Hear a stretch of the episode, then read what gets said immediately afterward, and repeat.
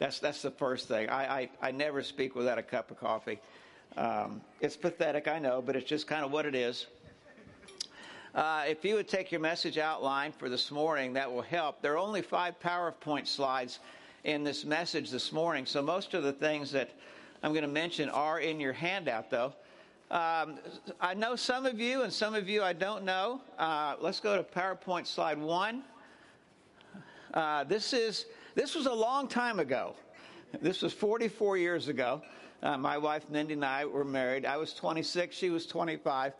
And this particular picture has an unusual camera angle to it.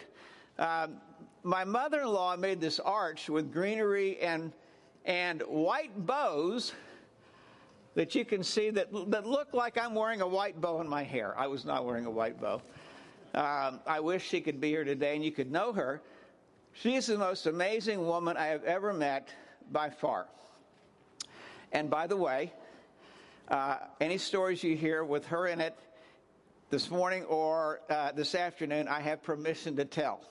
All right, uh, second one, the second picture is this is uh, my family.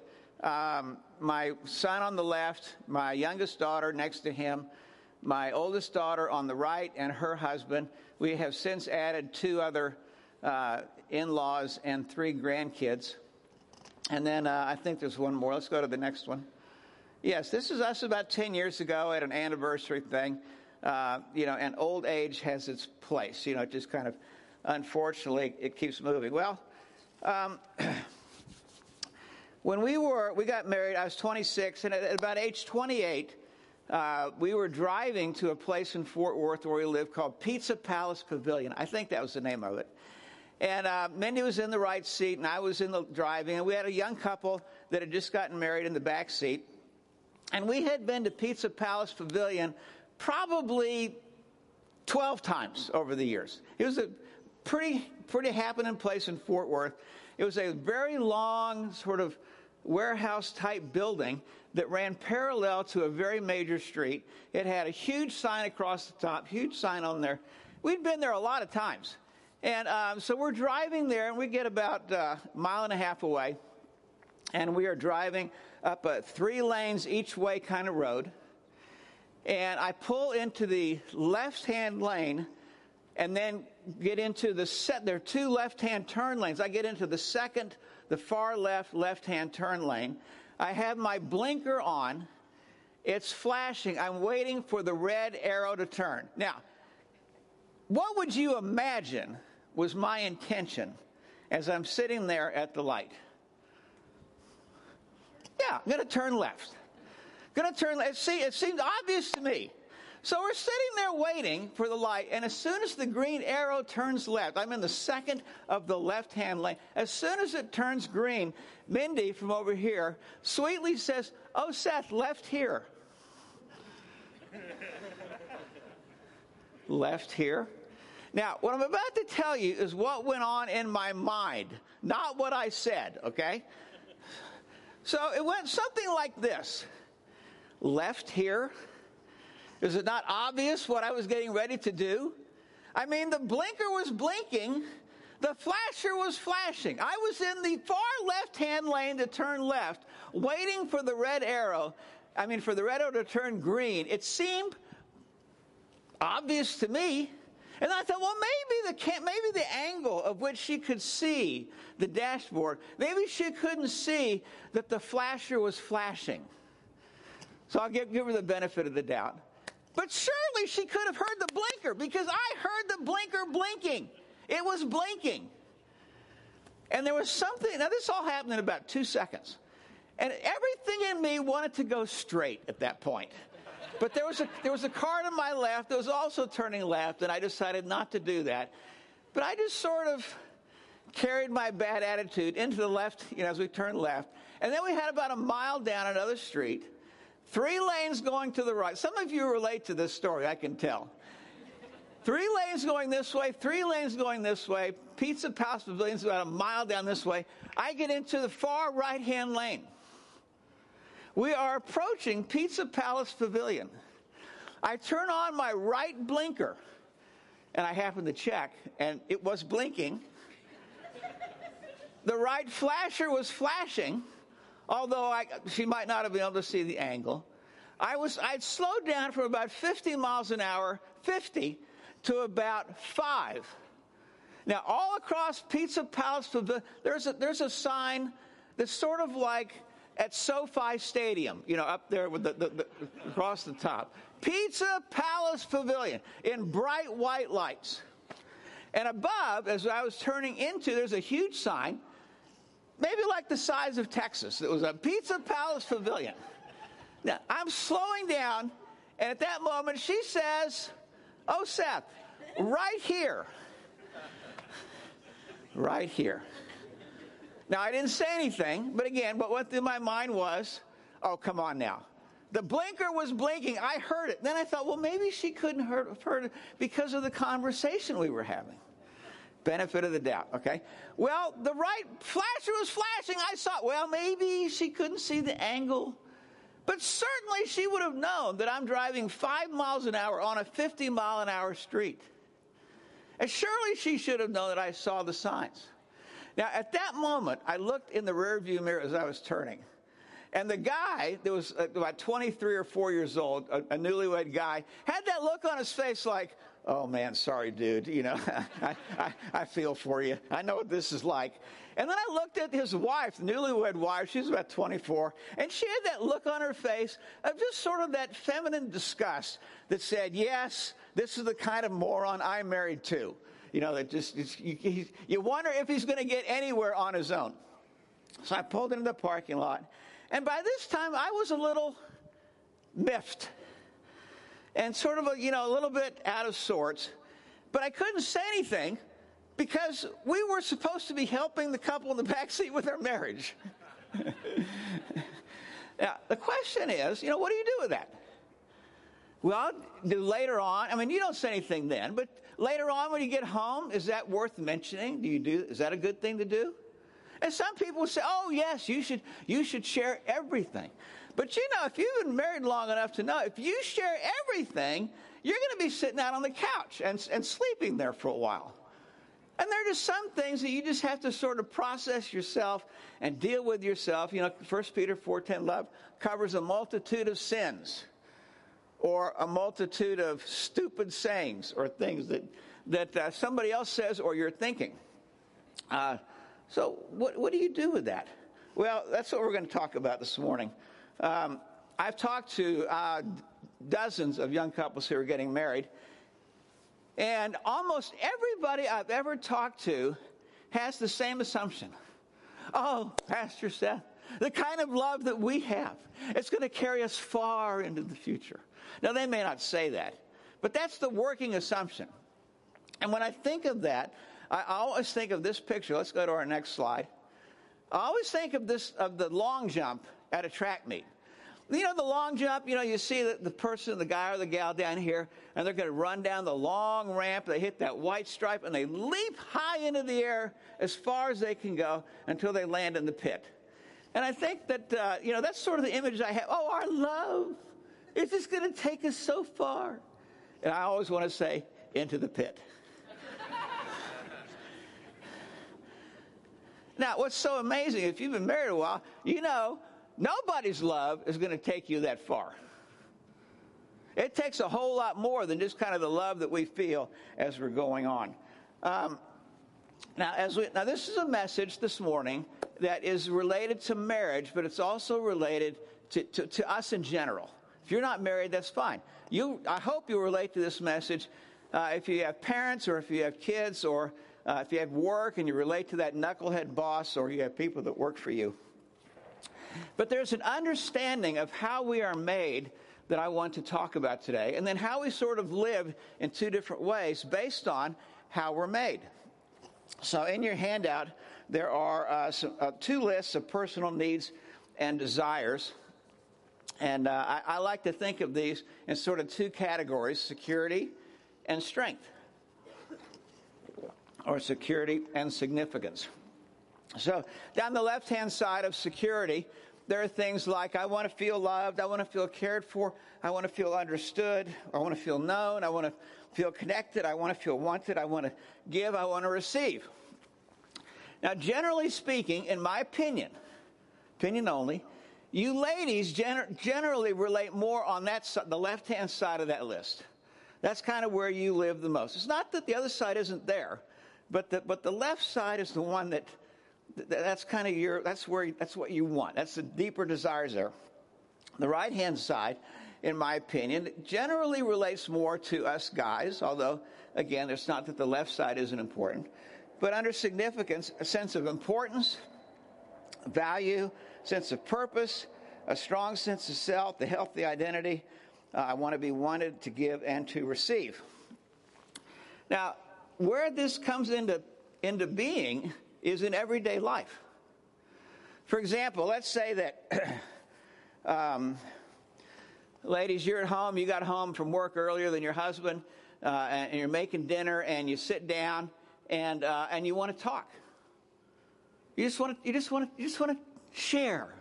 You want to share about your day and about your feelings of the day and what happened to you and the, the joys that you had or the challenges that you or how you were hurt by somebody at work. You're just dying to share what happened. And your husband comes in for dinner and he is starving to death. And he's kind of had it with people and he's he's just ready to kind of get on, you know, past dinner and on to something like Sports Center. And there you are, sort of trying to make conversation with half a person. That's about all you have there. About half of his attention is there. Now, what happens inside of you, ladies? There's something that gets tweaked there. And it's something like, then this goes on in your head, does he really care about what happened to me today? Does it really matter to him? Am I important? I, I just I want to be so understood. And yet he's, he can't wait. He keeps looking at the TV to see, you know, how the Rams or the Chargers are doing. You know, there's something that goes on that's tweaked on that list. Or let's say that you guys, and this is, of course, uh, purely a theoretical illustration. let's say that you, on a hot summer day, decided you're going to wash your wife's car. You went out, you went out there and you washed your car and got it all clean. And you're sweating, but you're thinking, got it done. Yes. And you're thinking, man, I haven't waxed this car in a while. I think she's going to be pretty happy to see a nice shine. So you wax it.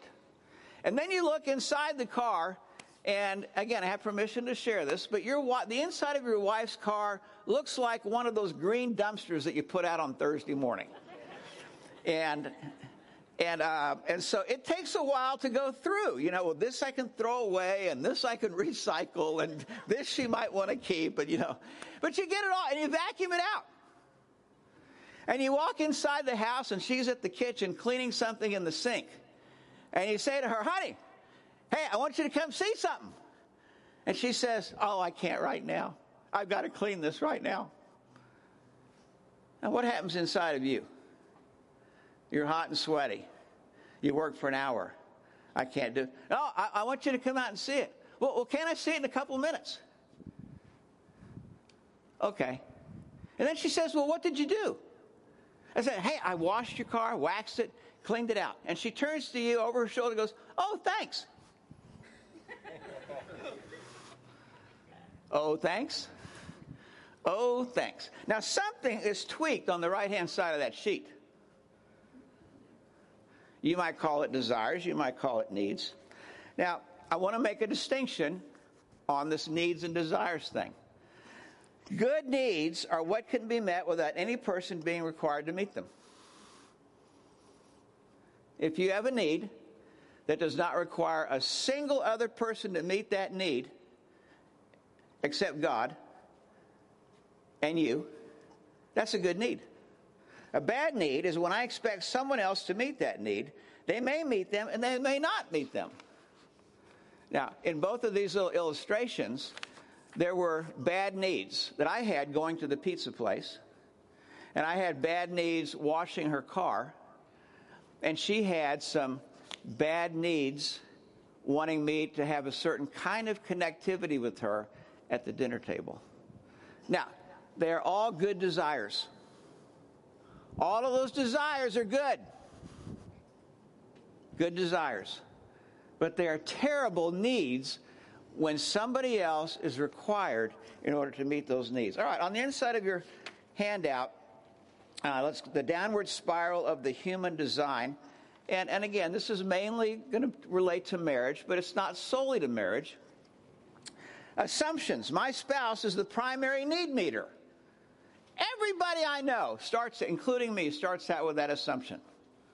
The primary needs on page one are in the hands of my wife or the hands of my husband. And that just seems so natural. And like it so ought to be that way. And it could be that way. And it should be that way. That's how we think. Uh, expectations, personal needs will be met the way I want them. In other words, not just that my spouse is going to meet my needs, but they're going to meet them the way I want them to be met. This gets a little more specific. Now, when we got married, uh, we were doing student ministry at TCU uh, University in Fort Worth, and we were living in a small little 600 foot, I hesitate to use the word house, but it was sort of like servants' quarters behind what used to be a house. We lived a block and a half from campus, and it was the most rundown place within miles of where, of where we lived by campus. And I remember telling Mindy when we got back from a honeymoon, honey, we're, we're here to do student ministry. We're so excited. We're getting ready to do this together. And I, and I remember saying to her, you know, I really don't care how the house looks. That's not, that's not that important. And she said, okay, that's, that's great. So about two weeks later, I found myself in our house sort of becoming irritated by how the house looked. Mindy is not a, a toothpaste tube roller. She's a toothpaste tube squeezer. And whenever there's a cap upon anything in our house, that cap goes missing after the first use. There's no, there's no finding that cap anywhere with almost anything. And um, wherever she would come home and land after being gone for the day, wherever she first landed, a pile of things began to grow on that spot shoes, a coat, a purse, um, a backpack. And you name it, it was there. And it would stay there until she needed to find or to use anything in that pile again. There's just no such thing as putting something away. Now, I remember, you know, my mother was a neatnik. She was a perfectionist. And even though I had told her, don't worry about how the house looks, we're here to do student, I found myself inwardly just kind of going, mm. One night at two in the morning, I, I was on my way to the bathroom and I rolled my ankle in the darkness on a high heel. Now, by this time, my, my mind was kind of down the road towards past Mift.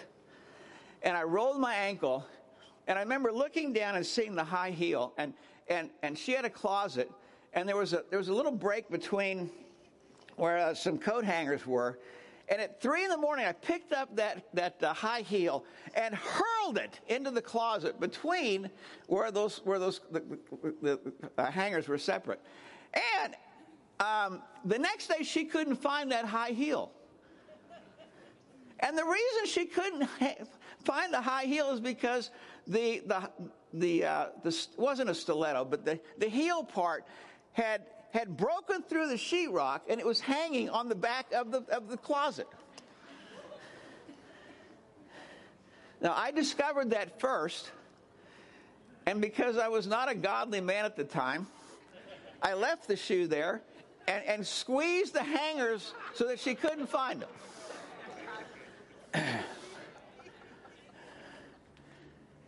now, can you, can you relate to, the, to the, this disconnect that was going on in my head? This is not important. Don't need to worry about this. And yet I was walking around our house as if I had one of these little golf pencils in a scorecard. Ah, the kitchen sink isn't, it, it looks like a sponge went over it, but not much else went down the drain. Well, it looks like the, the dishes were sort of washed Or I can't find the shampoo anywhere. Oh, it's in the garage. And, and, and, and so I was trying to, you know, Seth, what's wrong with you? What's this disconnect? Well, about three weeks into the marriage, she said, Seth, is there something wrong? And I thought, okay, now is this the thing? Should I bring this up? Should I talk about this? And she's good at sort of pulling me out, and she pulled me out. And little by little, I, I, I told my tale of woe, and she said, okay, Seth, I get it. I understand. You know, I'll, I'll, I'll work on this. And I remember thinking, oh, good. I'm so happy to hear that. But within about three days, it appeared to me that nothing had changed. It was still the same old, same old. And over the next week and the second week, I had my little pencil in my head and my little scorecard. And at week six, she said, Seth, there's something wrong. And I said, Well, and then so she, she pulled it out of me. It's basically the same thing. Okay, I know, I know it may not seem like it, but it's on my radar. I'm trying to do this. And okay, great. Week nine, the same conversation. Week 12, the same conversation, except this time she had tears in her eyes. And I'm thinking, uh oh, no bueno. And to, to, give you the short version of this conversation, she said, Seth, I don't think you're going to have peace in our marriage unless you accept me just the way I am, even if I never change. And I remember thinking, unfortunately, two thoughts, and the wrong one was first. And the first thought I thought of was, wow, she may be right. This may never change. but the second thought that struck me was, for the first time in three months, that I had really hurt her. Was the first awareness of this on my part. I had really hurt her. Then I thought, three months ago, you stood up in front of family and friends, brothers and sisters, and said you would accept her no matter what. And now I felt like a complete failure. And the image that came to my mind at that moment was I was running a track race around the curve, and uh, there were some guys in front of me, and I tripped over my own feet and went sprawling head first down into the cinder track. And I had uh, strawberries all in my arms and legs, and I looked up, and all the guys are running around the track. And I'm just, and now, now I have tears in my eyes and feel like a complete moron. And so I asked her to forgive me. Now, the story here in, in sort of 12 weeks follows something that's in your handout. There's sort of a downward spiral that's slowly taking place, unbeknownst to me. There are inevitable disappointments. We never escape this in marriage or work relationships or in laws or parents or teenagers. And then it goes down. Disappointments are followed by requests. And requests are followed by pleas, P L E A S, to try harder and then expectations take over in your head. Uh, and then there's pressure to do better, pressure for the other person to do better. And, and pressure um, and, and, these things, um, expectations, are sort of like if you think of this as this is you, this was actually me, and my little expectations running on my head uh, all the while thinking it was Mindy, are sort of like these little push pins. You put a little push pin in here. Now, you may not be able to see this, but, but water starts leaking, not out of her, but out of me. And over the course of about three months of being married, my, the feelings of romance and affection were slowly dwindling in me.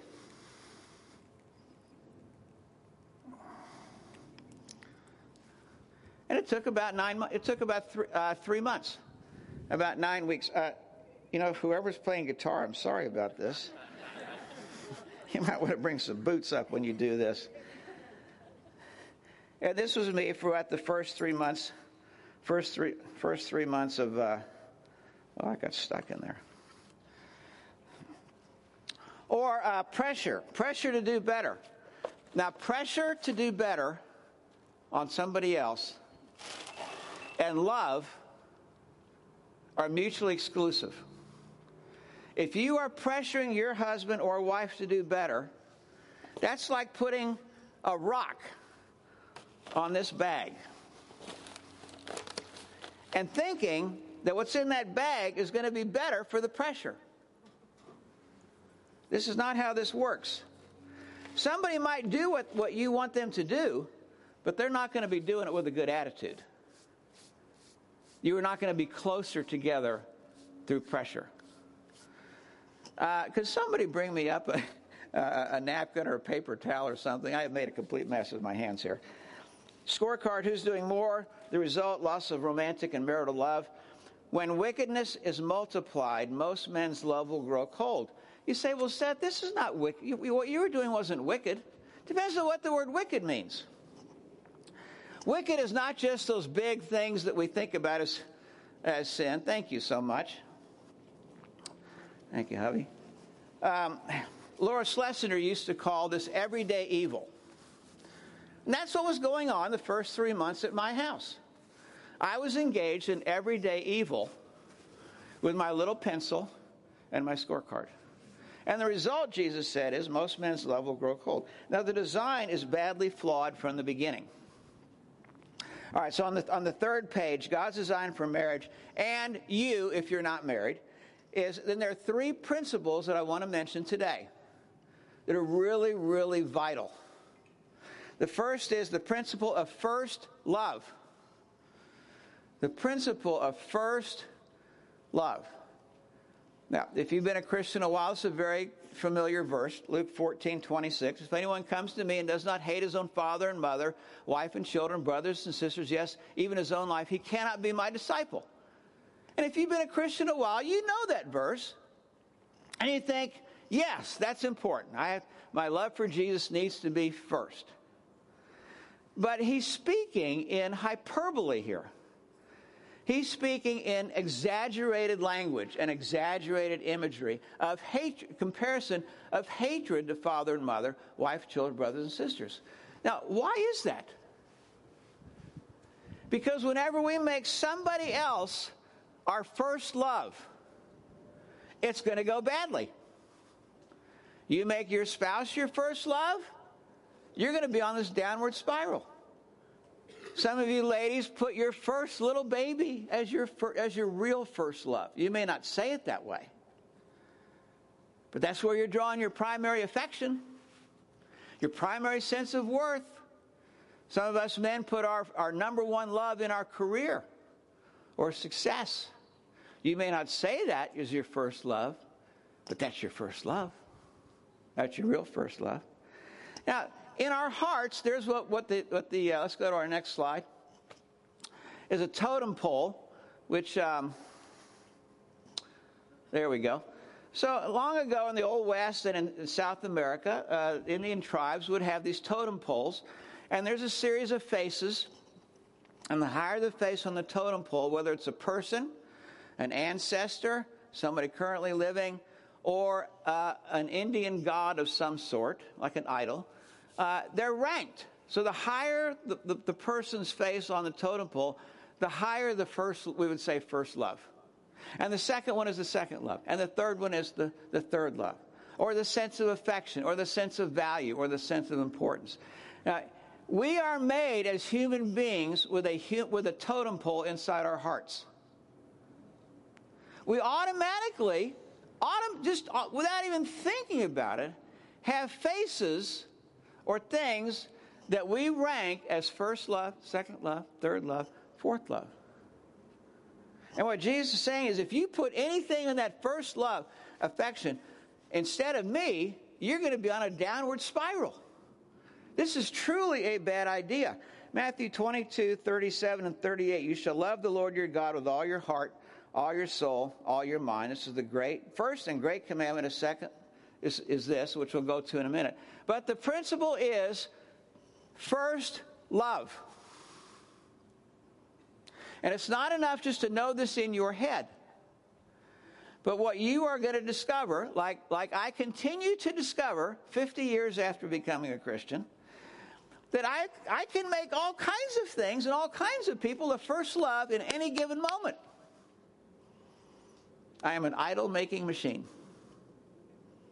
And whenever I do that, I'm going to make a mess of things. The thing that I'm putting as first is I'm going to make a mess of that or the relationship I have there. So that's the principle of first love. The second principle is first you, then me. This is what the second commandment here he mentions. You shall love your neighbor as yourself. On these two commandments depend all the law and the prophets. Now, some people say, oh, but I can't love somebody else or only the, to the extent to which I love myself. That is not what he is saying. What he is, what he is assuming is you and I already love ourselves way too much. If we loved anybody else the way we already love ourselves, we would be doing pretty well. For example, how many of you last week made sure that at least by the end of the week you had enough sleep? Well, we all do that. And, and if you missed a meal, were you able to catch up on that meal? It's very likely that you had seven breakfasts last week, seven lunches, and seven dinners. It's very likely that you snacked all through the day and maybe at 9 o'clock or 10 o'clock at night. In other words, without thinking about it, we just naturally meet our needs. And this is part of our fallen nature. Our fallen nature simply says, first me, then you. First me, then you. Sitting down at the dining room table with your wife or husband, and you're having a conversation. You have two people who are both saying, first me, then you. And what Jesus is trying to do in us is reverse that to where we start to become people who say, first you, then me. It's the principle of first love. The second principle is first you, then me. Uh, husbands, love your wives as Christ loved the church, gave himself up for her. First you, then me. Genesis 2:18, God says, Adam, I'm going to make a helper suitable for you. And Eve eventually is going to say, first you, then me. First you, then me.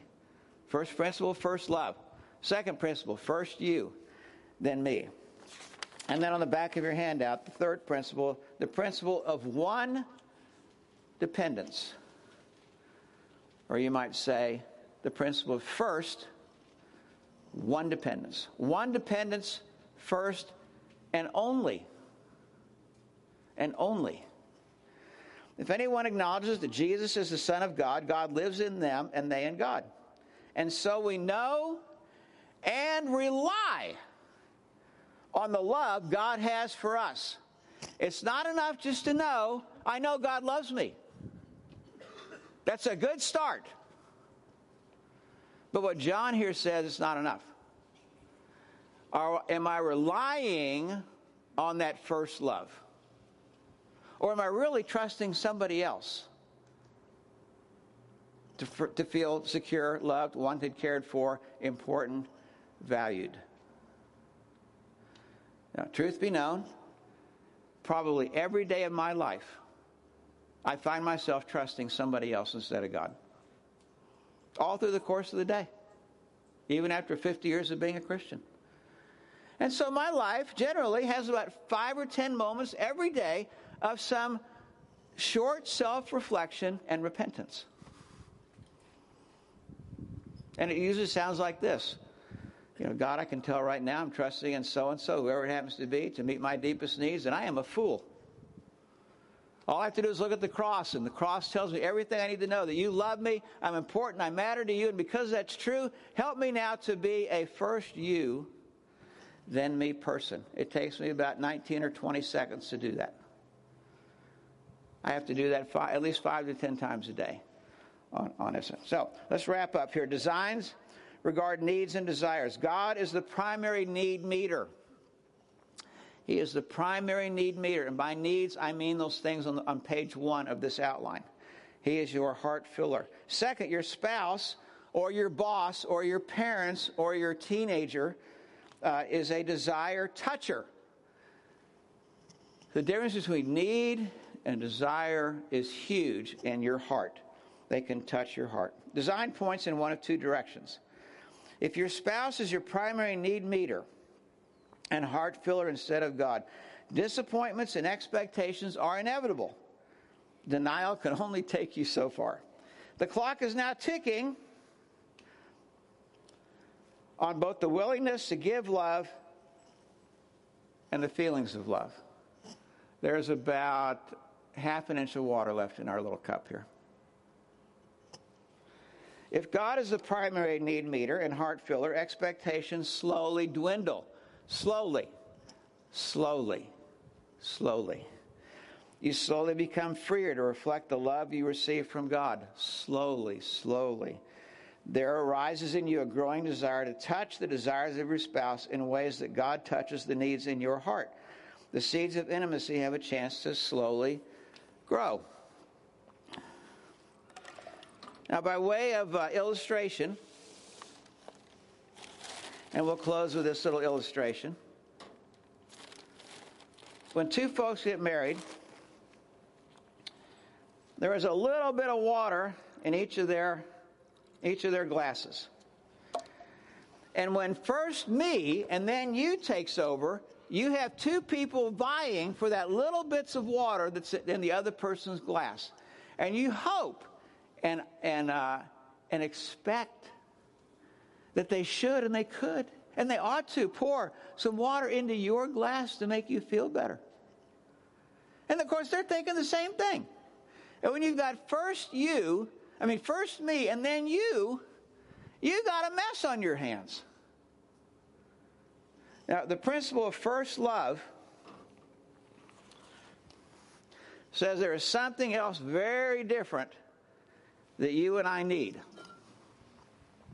And it's a very different source of water. And there's a whole lot more of it than any person can give to you and me. And that's God Himself. This is the principle of first love and the principle of first and only dependence. And if we will li- begin to live that way, then what we're going to find, we're going to find little by little more joy in being the giver of water to our spouse than the receiver of water from our spouse. You hear this? We will begin to find more joy in being the giver of water than the receiver of water. Now, this takes a lifetime. This message is not a magic wand. This message is sort of like three big road signs that, that keep saying, Go that way. Keep going that way. Keep going that way. And eventually, you're going to find you slowly changing, little by little, over a long period of time to reflect Jesus. Well, let's pray together.